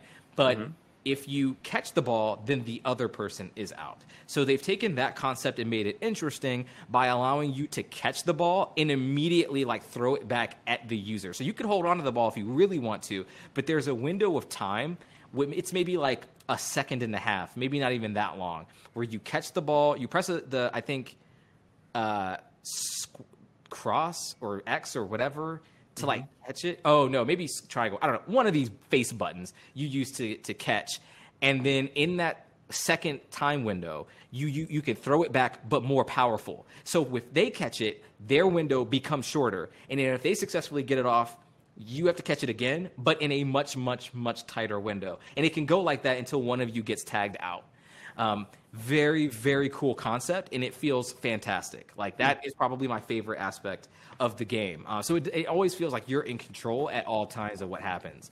Um, they even have some neat UI features where if someone is aiming at you, you can sort of you almost have like a spidey sense where you can feel it off screen or you can look at it. So your screen will sort of have an indicator, um, a subtle indicator saying, Mm-hmm. "Oh, hey, someone's aiming from you from the right." Uh, so your screen will kind of like uh, have an arrow kind of coming off to the right, indicating that you should turn around and be uh, mindful uh, that that a ball is coming for you. So uh, it's really cool. There are a lot of like different, uh, you know, like objects on the field that you can pick up. So like you never have to run out of like you know it's not like you're running around looking for balls and you're like oh my god I can't hit anyone with anything. Um, Right. There are plenty of those. Um, so that was also nice. And the the levels that they used for the beta, the, the there was a construction one that was pretty cool. So there's a lot of verticality there. Was neat. There's also a mechanic where you can turn yourself into a ball. Like you can curl up and be a ball for your teammates. Yeah, I remember seeing that in the uh the trailer. Yes, you can do that, and it functions as like um, you can. They get additional power for that as well. So if you can't find any balls for some reason, you can become the ball and be used as a weapon against the team, which is pretty neat. So a lot of neat things here. It's a twenty dollar game, or it will be released for twenty bucks. I'm ge- legitimately thinking about picking this up. Uh, it, it- it's it's really cool. It's, Wow. it, if I know it fits like that sort of Rocket League mold for me, where it's like I want to pick this up for like 20, 30 minutes, see what happens, um, and have a little bit of fun with it. So, um, yeah, I think every I, I think there are some uh, negative aspects of it. I don't love the character models in it. I don't think it's a particularly like good look. Uh, but I mean, it, it doesn't look like ugly, but it's just not impressive, really. I, I'm not a huge fan of the art design or art style, um, and the sound, the music, the soundtrack is like kind of unmemorable. Um, you know, so that's kind of disappointing. But really, when the gameplay is this solid, this tight, like I'm, I'm willing to overlook some of these shortcomings, uh, and, and That I'm looking always forward be fixed anyway. Right, right. So I'm I'm looking forward to seeing like what this full game in, entails, and and now I've got a game on my radar that I didn't like you know a few days ago. So yeah, Well, that's dope. I'm glad that uh, one of the originals came out and like you know gave me something interesting. Yeah, absolutely, absolutely. They they've released I think a couple things at this point that have interested me. Like Unravel, I think was an EA uh, thing, right? Like EA original, I thought was pretty neat, but I can't really name a lot of other ones. Uh, so Uh, I'm pretty sure It Takes Two is a EA original. is it really? Yeah, Yeah. Oh, that's that's pretty good. I'm hearing really good things about that, so I'm definitely gonna check that out. Um, yeah, okay, but yeah, Knockout City. If you're interested at all, uh, if they, I'm not sure if they'll have another beta. I think it comes out like in late May or something. So definitely keep your eye on that one because it could be it could be pretty fun. All right. Well, that wraps it up for what you've been playing, guys. Let's go ahead and jump into this news. James, you want to lead us off with a couple of these news stories here? yeah. Um. So honestly, guys, kind of a slow news week. Let's be real, but some really cool uh, developments have taken place over the week as well. Uh, Chris is gonna love this one and his his want for Metroid Prime Four. While you're waiting for Metroid Prime Four, feel free to check out Prime 2D. Um, so what Prime 2D is, this is a fan-made project, a fan-made 2D remake of Metroid Prime for the GameCube. So basically, when Metroid Prime was first released, it was designed to be the evolution of 2D Metroid, because mm-hmm. that's where Samus had always functioned. So they've basically taken that idea of evolving the series and brought it back to its roots while maintaining the same kind of locales and power-ups. And the coolest thing about this game to me was that it started out as an April Fool's joke. I think it was back in like 2004 or something that this was like a fake thing that they did and people really like took onto it. And so they've been working on it in silence ever since. And uh, now there's finally a playable version of the game out. And Nintendo hasn't killed it. Yet, at the time of this recording. yet. Right, right. This looks really impressive, honestly. Yeah, Like this, I, I, I would play this for sure. it reminds me of um like the Game Boy Advance games, even a bit more well done. Which is crazy because, you know, the original creators made those games. Right, right. And Yeah. it even it even keeps in the same kind of spirit of like using the scan visors and and that game had a really cool way of, of explaining lore. And almost mm-hmm. in like in a Dark Souls sort of way. Mm. Like now that I think about it. Mm-hmm. because Yeah. it, it just kind of let you scan whatever was in the environment, and that's how you understood what was going on. Exactly. Yeah. It, it's a really neat way of storytelling. I also notice here that the visual style has been kept. Like Metroid Prime to me has always been like, uh, like a dark, sort of dull, not dull like uninteresting, but dull as in like the colors are kind of muted in a lot of ways in that game. Um, and uh, in a lot of this, it seems like it's maintained that, especially when you're like in these like sort of underground uh, space chambers, I guess. Mm-hmm. Yeah, it's pretty cool. Yeah, I just thought that was something really dope. Um, check it out while you can, because like we said before, this stuff does not tend to stay up too long. I was gonna say I could already hear Nintendo writing up their uh, cease and desist. download it now. But um, yeah, you know, um, and besides that, in the news, speaking of remakes and remasters and the like, this one was just for me. There was some new footage of the uh, changes Bioware is making to the Mass Effect trilogy for the remaster, and I must say, it's looking really, really nice. What's got Um, you most interested right now for the, from this? Um, honestly, just kind of the updates to see how gameplay feels for Mass Effect One, more so than anything else. Okay. Um, I, I I imagine that they're going with that uh that Mass Effect Two and Three kind of combat, which is really nice. And I've also heard that they are taking away like the uh the class limitations on certain weapons. They've rebalanced the Mako so that it's less floaty and a bit more responsive, and even a bit faster, which is cool and um, it just seems to be a lot of those those tiny details. Almost feels like a mat, uh, an MCC kind of situation. Right, right. Which I think at this point is almost the gold standard in that it didn't start that way. It did not start that like this game that started out rough as fuck. So like the fact that it's morphed into like what I think is maybe one of the most essential collections of any franchise ever outside of maybe like Smash Ultimate or something uh, is like pretty impressive. So it, it, that's a good comparison. Like what they're doing here. Um, I mean, when you look at some of these changes, like weapons cool down faster. Shepard can sprint out of combat. Like Stuff he didn't think wasn't even there. Exactly, exactly. Quality of life changes essentially. Mm-hmm. Yeah. The only thing I know about Mass Effect is that everyone hated the end of Mass Effect 3. Are they changing that? Or No. Is that... Oh, okay. You're getting the same game. I'm sorry, everyone. Pre- prepare for the for the the multicolored choices again. I, I, you know what? I'm gonna say it here. Like, I feel like everyone didn't like shit on Ma- Mass Effect Three for that ending. I'm not gonna say it's good, but I'm I'm gonna say that the first half, maybe two thirds of that game, I thought was perfectly fine. Mm-hmm. Perfectly fine. It was a different kind of story than I was expecting. To completely honest, Yeah. so I wasn't like huge on it at first, but I think for doing what it needed to do, Yes. as like in that point in the story, I can rock with Mass Effect Three. I can, yeah, exactly. Yeah, I thought I had the best gameplay out of all three. So Yeah, and that was I think that was just the tale of the uh, the trilogy. Like the RPG elements kind of tended to fade away, and it was focused more on like the, moment to moment combat. exactly, exactly. I, I'm really looking forward to t- uh, to retrying this this first one. I remember Mm-hmm. I love the first game. I, I thought honestly I haven't re- revisited in years, but it was like my favorite story. I think out of all three, it felt like the most complete to me. Yeah, I would agree because the the gameplay itself was not amazing. Like now that I think about it, Right. but it was just something. It was something about the way that, that the story was delivered and the locations in which the game was set. It just kind of did something for me. That was one of those um those GameStop purchases where I kind of did on a whim. I was like, you know what? I'll, I'll, we'll see. This could be cool. It's cheap. Why not? Give it a shot. But like one of my probably my favorite franchise from that console generation. I give it to Mass Effect. Yeah. So I'm Yeah. Looking. you're I'm looking forward to this. So you, so you're saying that I'll be playing a better version of Mass Effect than playing the original?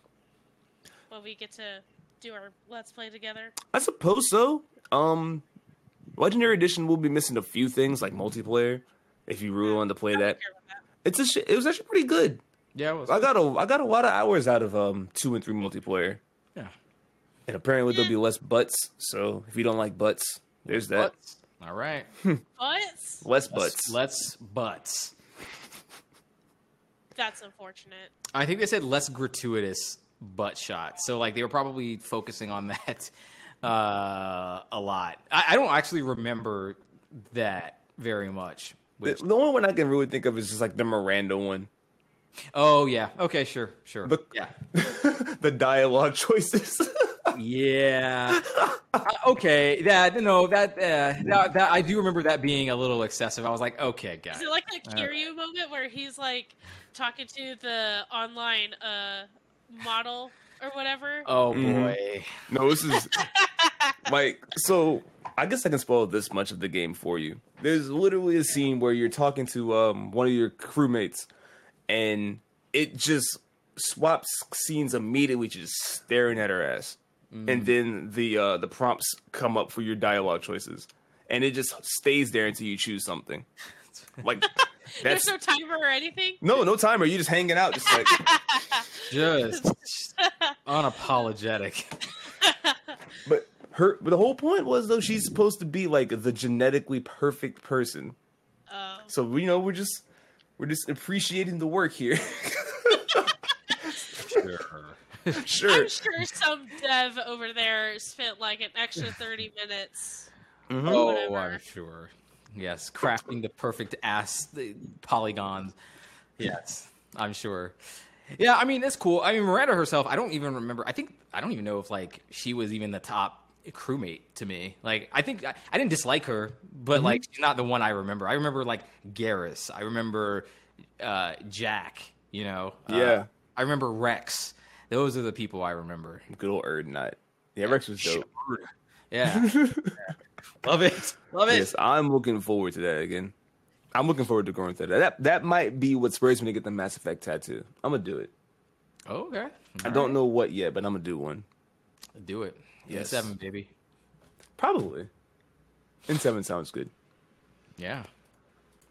But um, I mean, besides that, you guys, know what's going on this summer? What's going on this summer? E3, Oh my Oh, yeah. god. it's alive. oh my god. Like so, after you know last year being last year, and I uh, bet com- they saw what happened to last year and be like, hmm, I think we could do that. Hmm. Mm. Yeah, I don't know who. I, I think the Summer Games Festival thing was like an interesting experiment, but I'm not sure how successful it ended up being. do you remember anything Yeah. about it besides the fact that it happened? the only thing I remember was like the first thing that they scheduled, which was like the Tony Hawk thing. That was like the only thing. And then I remember, I do remember Microsoft coming out and going like, "Hey guys, we're gonna do monthly shows," and then like a month later going Nope. like, "We're not doing that shit." We're Sorry. doing- Fuck that. Um, It's like, oh no, COVID. Uh. yeah, fuck that. Um, and then everyone else proceeded to say, "Yep, nope, we're not doing any of this." And then all everyone seemed to have like it was like, okay, one week we're gonna do this, and then two weeks later we're gonna have this show, and it just felt like too much spread out. I'd Like, agree. Nothing was consolidated. E3 I do appreciate because we're getting a blast of news at one time. And I like- Everybody bring all the heavy guns. We can just get it right now. Exactly. I feel like the Summerfest was like more for like the indies to have their name placed in something so they didn't get forgotten And I'm- because since the E3 got dropped. Mm, That's true. And I'm glad we have more of those spaces now too. So we get things like ID at Xbox. Yeah, and we get like, like the the partner showcases that like from Nintendo that like literally only highlight indie titles. Um, Mm-hmm. I mean, I mean you're right, James. Like the ID at Xbox. Um, I don't know if those have happened more than like the Nintendos. I feel like we were getting Nintendo partner showcases like every other month. Like Yeah, Nintendo we was all over the place. Yeah, which is great. Like, I mean, I love that they're they're really like loving. on I mean, I, and I feel like all three really do put a spotlight on indies, which I, I love. I don't want them to be forgotten in any of this. Um, so I, I hope that does continue. Uh, but yeah, so who, who's gonna be here, James? Like, what's going on with this? So of course we're gonna have our friends over at Xbox. Um, we're gonna have Nintendo. Capcom is gonna be there. I'm really excited to see what they're gonna be doing because they've they've been stepping their game up recently. Um, Konami's gonna be there. Ubisoft is gonna be there. So maybe a new Assassin's Creed. Maybe the next Watch Dogs. Who knows? Uh, Take Two Interactive is gonna be there. Warner Brothers and Koch Media. Hmm. So you know, it's not a not a bad lineup, but there are also a few names that are missing from that list, including uh, our friend Sony, who just refused to do E E3 anymore. Um, EA is not there. Uh, Activision Blizzard's not going to be there. No Sega, mm-hmm. which is kind of strange because I thought Sega was like pushing some stuff. yeah, recently too. Mm-hmm. Uh, no Bandai Namco, so no anime games, and no Square Enix. No Square Enix. That is interesting because they have some stuff on the horizon. Forspoken, uh, which is that PS5 exclusive game. They have the Final Fantasy 4 or 16. 16. 16 uh, coming and, presumably 2022 is question mark. And I guess there would be the new um 14 stuff too. Yeah, that's right. Yeah, for, and that's coming out in fall. So I am somewhat surprised at that. Um, if I'm not mistaken, correct me if I'm wrong on this, but Square Enix is a regular attendee of E3, right? Mm-hmm. Okay. Uh, yeah. No, um, to be to be fair to them though, it is April and they have until June, so there's still time true. for more people to join in. Very true. Right. But um, I don't know. It just seems like what is there to think about? Yeah, like, they've always been there, right? They've always been there. So hmm. at this point, what I take from from all of this is, I mean, I think you make what you just mentioned. I think is the biggest point that we could possibly make here, which is that some of this stuff will change. Now, I do think that there are a few people that you named who are just not straight up not showing up, which I think one of those is Sony. Uh, mm-hmm. I, I, I don't think that they are coming to this period. Uh, they don't need it. I mean, I'll I'll make an argument that really none of these guys need, or most of these guys don't need it. Mm-hmm. But uh, Sony has not really leveraged E3 in this way. I would say since 2016 uh, or maybe even 2017. Um, the last year or two that they were there, they showed like four things, and that was it. They were like, "We're doing the." They almost pulled a, a Nintendo, where Nintendo that one year, I think in 2016, they they brought Breath of the Wild, and that was the only thing they had. that might have been that might have been 2017. They had like 20 Breath of the Wild booths. I mean, that game was fucking great, but like that's all they had. all they um, needed. And I think the other year was like just Smash. Um, so, and I mean mm. that carries shows. Like people constantly ask, "Oh, where's Smash?" Like even we, even though we know Smash is out, guys. Smash yeah, is but, out. Like, but when Smash Ultimate again? right. Good question. Where's my character? I want my character to be in there. Oh, it's not there. Fuck this game. Or, Basically. Right. Um, so yeah, I, I, think that you know Sony, EA. Oh, what, what's up? Smash Bros. Cross Capcom. I want it. Hmm. I would take bring, it. Bring me back Captain Commando. Bring me back Jin. Um, bring me back the Darkstalkers. I want all of it. I yeah. need it. Yeah, I, I, I would take that. If Nintendo was willing, I would take it. I would take it. Um, I think Sony and EA are the biggest ones. Uh, probably Activision Blizzard too. They have their own dedicated events, specifically EA and Activision Blizzard. And Sony mm-hmm. can always do a state of play like before or after this and be fine. Yeah. Um, so like those those I'm not really anticipating showing up to this. Um, it's possible, but at this point, what I'm thinking when I see this this news item is that I mean, cool. Like I like that this is the thing that's happening because, uh, like we just mentioned, I enjoy personally like the huge consolidation of information on, mm-hmm. over like a week long period rather than like two or three months spread out. I, I don't love that.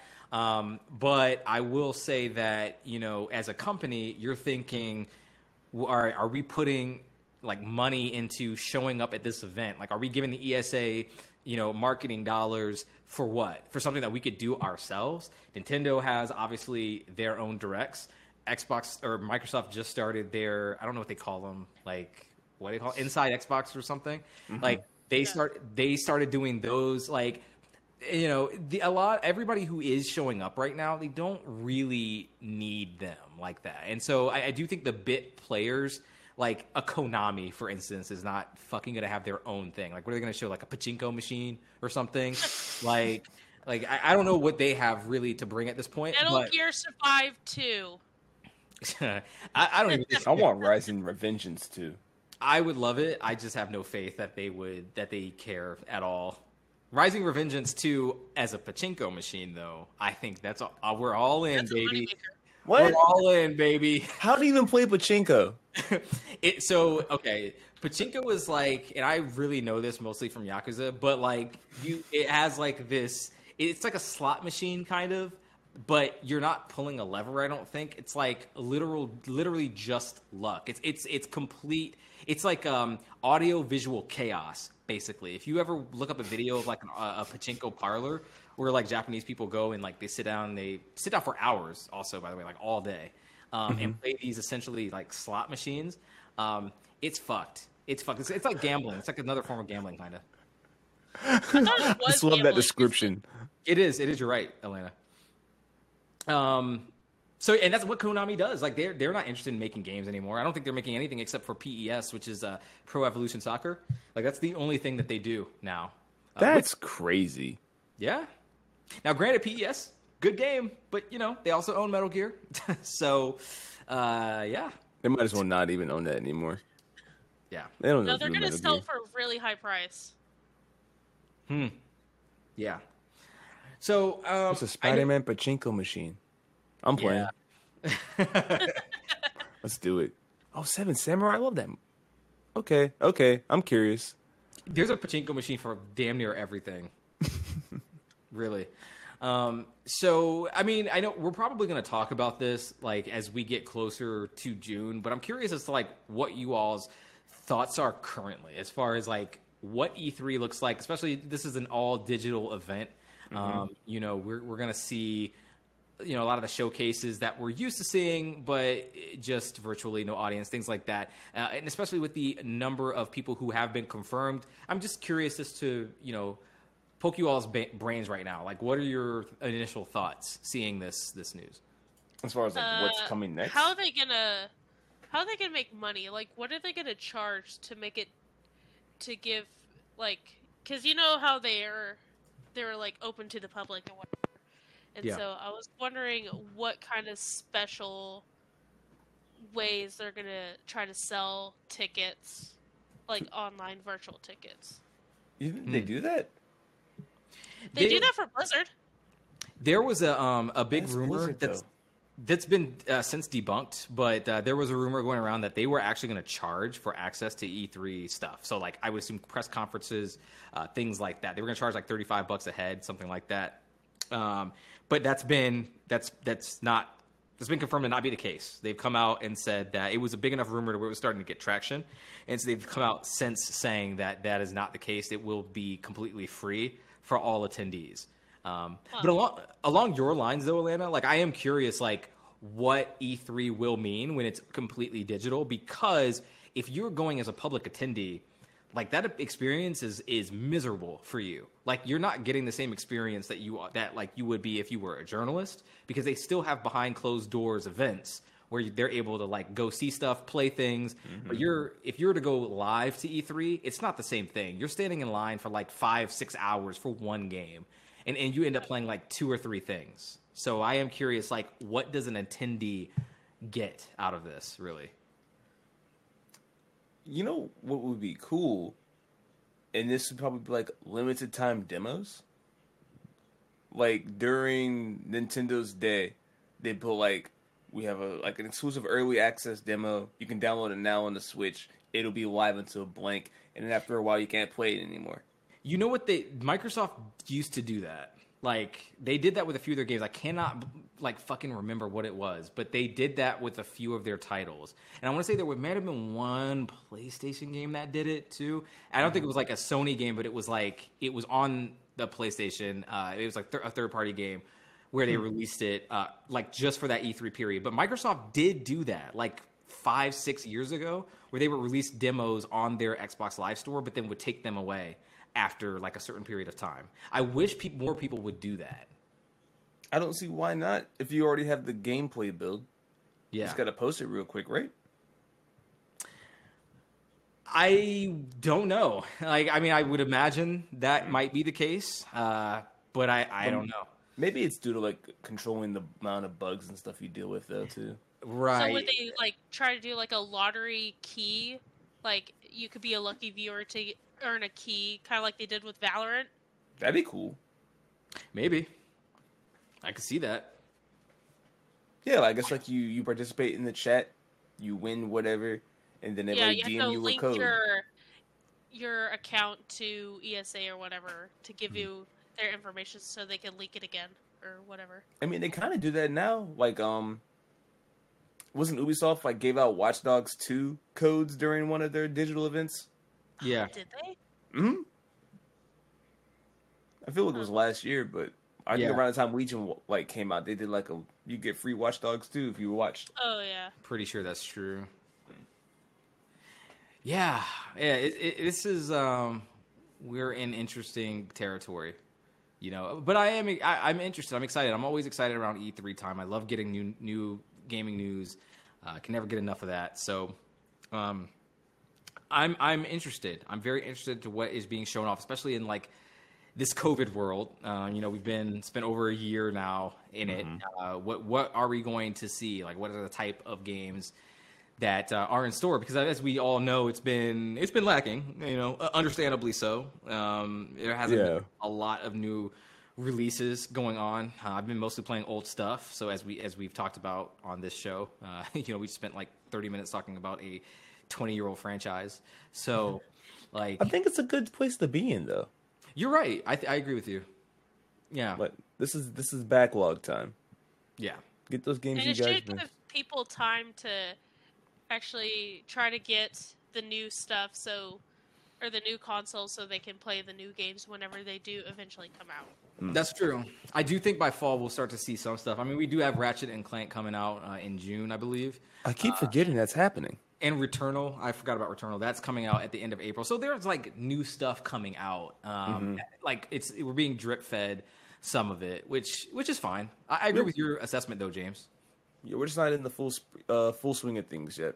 Yeah, yeah. So, what do you? I'm just curious. What game are you guys looking forward to seeing? Like, what announcement would you want to have happen this year? Here. What about you, Elena? Do you have something? I heard that Naughty Dog is going to have a new IP, so I'm curious what to see what that is. Hmm. And then I don't know. I wonder if they're going to show off the new Assassin's Creed or they're going to skip this year. Well, 'Cause apparently they that still got have leaked. to. Oh, they did. Apparently, I, I haven't looked into it like very deeply, uh, but that's what I saw as a headline like recently. I've heard speculation based off of like some in-game stuff, but That always happens around April. like their games always leak around this time. Uh, Yeah, but it's so weird because they still haven't gotten to any of their like um, season pass stuff yet for Valhalla. are they So behind? I, I don't know. So that's why I was thinking like, are they going to skip did. this year and then Huh. in 2022 come out with a new Assassin's Creed? Hmm. Hmm. interesting. Maybe I. You think they're gonna skip another year? Didn't they skip a year for Valhalla? Yeah, Yeah, because I think they wanted to slow down instead of cranking out Assassin's Creed like Call of Duty. Like Yeah. that's why that's what they did with Origins. Origins was the first one that they put the brakes on and like, hey, let's make an actually good game. And so they put the brakes on it. I know Odyssey sit for a couple of years too. Yeah. Yeah, the way that they develop those is, is very interesting because with Call of Duty, they have like three studios there that work on each of those games. So like each studio gets like three years to work on it, but it doesn't feel like that because they release something every year. It's really like, smart. studio- yeah, I mean it's very smart. Um, but the way that Ubisoft does it is like more of a consolidated effort where like all their studios contribute to like one game. Uh, I think they have two studios, like two main studios that do. develop this the like Montreal and then mhm, Ubisoft France or something like that or Mhm. whoever. mhm. that comes up with the main story and then everyone else pitches in. That's that's true. Yeah, I'm, I'm curious, like what happens as far as I go. Oh, so, so you said that you're interested in like an Assassin's Creed. You said, Atlanta. I don't know if there will be one or not. That's my Okay. that's my guess. I don't think there will be. I bet it'll probably be something else. I don't know. Okay. Um, if I had to name one thing, I mean, I, I think I'm interested in at least one thing from most of these uh, places, but I'm going to try to consolidate that to like the big three, like the actual console manufacturers. Um, I think from Sony, I just want to know what their holiday game is at this point. Like, I, want to know if like Horizon Two is is going Oh, to yeah, be right. uh, is going to make like this year. I'm not worried about God of War. That shit's not coming this year, so I'm not even like That's thinking about that right now. Yeah, that is not a 2021 game. They're tripping. You don't think so? Uh, no, I do not think so. I do not think so. There's there's literally nothing about the development of God of War 2 that lends me to think that that game is making it this year. There's no fucking way. I would be surprised. If I'm wrong on this, I will eat my hat. Okay, how old is God of War? 18. Three years old. Three years? Yeah. Yep. Hmm. Which which is a standard dev time, but when you add COVID into it, and and the fact that we just haven't heard anything, so it's April right now, Right. right? And we just haven't heard. It's been radio silent virtually forever. And the last time we got something was that teaser. What like last What? year? Late last year? yeah, Yeah. not re- not too far ago. Yeah. So like, I mean, it's been four or five months. Like, I we haven't heard anything. There's no, there's been no hype cycle, no previews, no like, hey, here's what the story is. Like, they have been shrouding this thing in relative secrecy. Yeah. Um, which is great. Like, I love that, but it also doesn't tell me that this is a product that's finished. But I'm mean, even close. wasn't that how go- the original, the original remake, the original reboot was? It just kind of came out of nowhere, didn't it? Or was there a hype Um, cycle for that? There was a little bit of a hype cycle for it. So we, we first got it in E E3 2016. That was the original gameplay trailer. Okay. Um, so that, was two gameplay trailer did not look like the final product, anyways. No, I mean it looked good. It didn't look like bad, but Yeah. yeah, like I mean it, it definitely changed. And, and if you saw the God of War documentary on YouTube, like that hour and a half one, uh, they even go through steps to say, "Hey, we created that trailer and like basically didn't have the game around it yet." Man, that sounds familiar. What game was that? Oh, Anthem, practically most E3 demos. Cyberpunk. Anthem. Cyberpunk, Yeah, yeah. Um, the two big. Oh Yeah. God. Um, so I just I just don't think that's that's a thing. Now Horizon is the one exception to this, just because like we've heard consistently about like, and I've heard also about the hiring at Guerrilla. Like it's been lining up for like the last couple years with a game that has been in active development uh, and that's been working. If I don't hear anything by June about Horizon, then I might start to be like, okay, I don't know what's going on now, but but I expect to hear something about that game. So I that's we'll get like a state of play in like July or August. Yeah, Yeah. it, that's totally possible to like just blow the doors off the game. Yeah. Um, yeah. So from Sony, that's what I'm looking forward to. I just want to know what their their holiday game is, their fall game. Uh, Nintendo, I want to see that Breath of the Wild. That's what I want. I want that Breath of the Wild to show me like, are we are we in Hyrule? Are you using the Hyrule assets like to create a two? I'm actually cool with that. I don't give a fuck. I really love that game so much that you can reuse whatever it is that you want. Just give me some new dungeons. Give me some. Uh, you know, just give me new, basically. Um, I would fucking love a new Mario game too. Like, give me Odyssey 2 if you got it. Um, you know, I, just something Mario related because I'm, I'm still off that Mario high from like earlier this year when I just like blasted through all these Mario games. So, like, I would love to see like a, a Galaxy 2 style spin off of Odyssey. Uh, would love that. So anything that they've got going on, they're, they're kind of in a similar boat to me as Sony. Like I'm, I'm curious what their back half uh, looks like. And with Microsoft, I think it's Halo Infinite. Like it, it's got to be. It like it's needs it's to the be. thing. It's the thing that everyone will be like going like, okay, what's it look like this year? Um, you know, I it and had some higher up changes. Yeah, after they've had some changes, they've had personnel changes. They've had a year. You're right. Like they've had a whole year to work on this now. Like, I, what does it look like? What has that year brought to you? Uh, I'm very curious to see what it is. And after playing through all, the- all these Halo games, like, yeah, I'm I'm interested. I'm interested to play Infinite, and I want it to be good. Um, I'm one of those who didn't think it looked awful. I think it it didn't look like visually appealing. Like, but I thought the gameplay struck me as more of a Halo One vibe, which isn't bad. Um, but like it could be better. So I'm I'm looking at this now. I'm looking at Microsoft going, all right, you've got these studios, you've got like the fucking squad that you could possibly like the you got everything that you could possibly ask for. Like, what are you gonna do with it? So, are we gonna see Avowed? Uh, I don't know, but like, I would like to see something like that. What's what's going on with Everwild? Like, what what the fuck is going on with that? Like, we haven't seen that in a year. So, it, there's just a lot of like unknowns around Microsoft. Um, I feel like there's a pattern between like what my expectations for some of these these studio or these these manufacturers are, which is that like show me more. Like, I want to uncover, lift the veil a bit. Like, I want to know what's going on. Um, so that's where I'm at with with these guys. Yeah, because Microsoft spent all this damn money buying studios, trying to make the best console ever, trying Mhm. to put games on it more than they did with the Xbone, and so, like, what did they have to show with all the money that they spent? I guess we'll find out soon enough.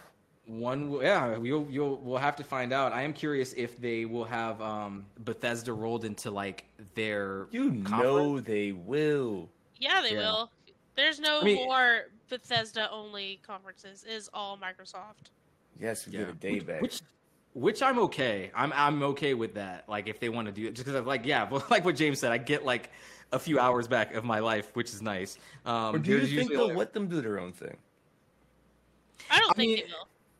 I I think I, I, it's possible It- right now from the public. Now this is us speaking like as public members. We have no knowledge of of this whatsoever. But mm-hmm. like it hasn't seemed to me like they've been overly like strict or controlling as far as like. And of course they're not gonna like say like yeah we've got them by the fucking neck right now.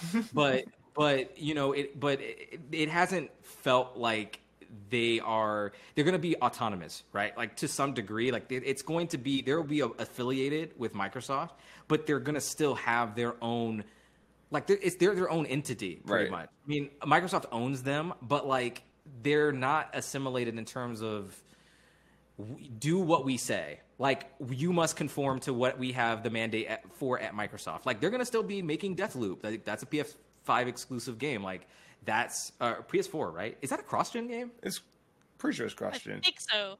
I know Okay. it's on PS5 most definitely. Okay. Can't goddamn wait for that game. So, uh, Deathloop, um, you know, they're still committed to, I think, Ghostwire. Like, they're upholding their existing commitments. They're not not making those versions of those games. Um, they're also, they kept their PR team, like, separately from, uh, like, with Bethesda. So that makes me think that, like, they have their own branch and their own arm of how to do things. Um, so I- I feel like they'll be relatively autonomous. Now, are they going to have their own like conference? I, I don't know, but it's not impossible to me anyway. Right. I guess we'll just have to wait and see. Yeah, we'll just have to wait and see. What's up, Elena? I Did you want to say something? I don't think that they will have their own just because I feel like if they're gonna I cuz I know that viewers they like to play the game of oh who won E3 and all that dumb shit Sure. cuz Mhm. I'm sure they want that social media of oh yeah Microsoft had the best thing because they had all these games and all these studios. True. So they'll probably Bethesda probably won't have its own E3 anymore. It, it makes me think. I mean, and you could you, again, you could totally be right about that. Um, I think about situations of that vein of like, I think about what happens when uh, the Mario and Rabbids Kingdom Battle thing came up. So I think that was first revealed in like a Nintendo Direct, and everybody was like, "What the fuck?" And then later that day, Ubisoft. Um, no, Showed I'm sorry. off. Yeah, I'm No. sorry. It was Ubisoft first who revealed Yes. it, and then Nintendo had like another thing the next day, going like, "Hey, this is Mario and Rabbids," and we had already seen it, but it was like some more footage of it. So I think something like that could work potentially. But I don't think I don't think what you're saying is wrong, Elena. Like I don't think like it's definitely possible that they totally have a consolidated show now. Um, but I could see an area where they still want to be seen as Bethesda, the studio, um, and not necessarily just like rolled under XGS, uh, Xbox Game Studios. It might just sound like a, little, like a like a Bethesda sizzle reel. Yeah, I can see 'Cause, I mean, I. I I still don't think like people think of Bethesda as like a, a Microsoft studio. I think they people people think of them like as the Skyrim people. Like when I talk to my friends who like aren't who don't really fuck with games all that much, they go like, "Oh yeah, people who make Skyrim or the people who like what else? Did, Fallout or something." Like they're they're they're uh, an entity or Doom. Like those three games are fucking huge, and they sold a lot. Like these are not. I mean, me saying that is an understatement. They, it, it was gargantuan, like what they did. Oh, yeah. Um, so if I was Phil Spencer, I would be like, "Yo, you should go in your corner. We're gonna leave you the fuck alone, and you just do what you want to do." Keep doing Um, that money thing y'all do so well. right? Yeah, we're just gonna stay out of your way uh, and just collect silently. So. Uh, and- and he said something similar to that before, um, but well, like you guys have said, we'll we'll just have to see. I don't know. I would if I was Phil Spencer, I'd be like, I will leave you guys alone, but we need to fix up some of your fucking engines because that shit is busted. Yeah, that's the first thing I'm doing. yeah. It's true. Well, now they have all the resources in the world to fix that shit. So Oh, yeah. or just uh, buy a license from Unreal or any other one. Ew, no. They have ew, the money for ew, it. no, ew. Uh. I, I have a hard time believing that like Bethesda, like you know, with associated so closely with id, who have just have so much pride in themselves for creating their own engine. Like I That's just. I Yes. just, it's hard for me to see that. It's too much Um, pride, man. Well, Yeah. that's. I feel like that's two different studios altogether. I'm talking about like Bethesda Studios, like making their Skyrims or whatever. They need to buy or rent uh, a Rinse. a diff, whatever. Like buy the uh, the purchasing license to use UA or use Unreal or whatever, and let it have their own thing. Nope, it's too late. Yeah. They're already making Starfield with the same engine from Skyrim. Oh my god, I'm gonna be so upset. Ten year old use- engine, baby. Oh wait, No, no. it's like 20 years. Yeah. It's like 20 to 30. Jesus. It can't. Like- They they are. They're just putting more band-aids on it. they, they cannot release an Elder Scrolls Six and do that. They just can't. Oh, they, will though. Oh my god. So, so would you take another? Would you take an Elder Scrolls delay for a better engine? oh hell yeah, hell yeah. Me personally, yes. As How many who's not- years are you willing to wait? I, I'm not. See, I, I might be biased because like I'm not like a like I, I like Elder Scrolls, but I'm not like a, a huge Elder Scrolls dude. So like I can wait as long as long as the shit's gonna be good. I do remember playing Fallout 4 and going, what the fuck? Like it just at how broken that shit was, just in every aspect. Mm-hmm. So like, and I don't really want to. That was the last Bethesda game I played where I was like, mm, mm, no But man. Todd Howard said that Fallout 76 was going to be four times the size of Fallout 4. Don't talk to and all of those game. promises. Dude, I love to hear that E3 whenever they first revealed Fallout 76 and all those things that Todd Howard said Mm-hmm. and totally not happening. I wish I wish we could have lost seventy six and got Anthem instead. I really do. oh man, I have no need for Fallout seventy six. that is the statement of statements. I was I, like, Anthem was somewhat interesting. I don't know. I mean, make like flying was okay, but It I hated how short. I hated how short the flying was, like where you had to fall back down again to recharge and then fly. Yeah, Wasn't that thing? you know they, they can patch that out though. It could have been fixed. They could have. I wish they did that in the first place, Mm. but they didn't. Nah. Whack. All right, guys. Well, I think that about wraps it up for the news this week. And let's go ahead and uh, call the show here. All right, uh, James. If anyone wants, it likes what they've heard, what can they do? Where where can they find us? You you can find us right where you found us right now on your platform of choice. Um, if you need some other options though, feel free to check out Apple Music, Spotify, SoundCloud, YouTube. Uh, check us out on Facebook. Um, follow Chris on TikTok. He's been going off. SSJ Blacker Rod. I gotta shout him out. He he's just been ticking and talking, and it will not stop. Um, see what he's up to on Yard Drat. Tell him we said hey and we miss him. And um, I mean, also make sure you share this with a friend or an enemy, uh, classmate, coworker, that that um that aunt you never talked to. Just just pass it around. Share the love of should I play that with somebody you know, and um leave us a rating. Also, ratings help. Likes, comments, stars. Um, how else do you how else do you like tell people you like stuff? Tell people you like what you heard. Tell us you like what you heard. And um, show, Share it on Twitter. Share it on Facebook. Share it on Instagram. Mm-hmm. Add us to your story. IG Share live. us Go on Snapchat. go live right now. While you're watching, while you're listening to this, and react to it. Do whatever. Remix it, take it up, put it down. Just just whatever you can do to enjoy some more. Should I play that? Please do. We appreciate each and every listen, each and every like, and each and every one of you. And that's all I got for today. Perfect. Elena, what, what do you got for us today? Do you have anything? Um, I'll try to play some more video games, but I'll just I'll just wait to see. I do want to play it, it Takes Two with you, though. I'm Okay. excited to play that. Are you down for that Demon Slayer game? Demon Slayer? Yeah, mm-hmm. Oh, oh no, I don't do fighting games. it's an arena fighter. It's different.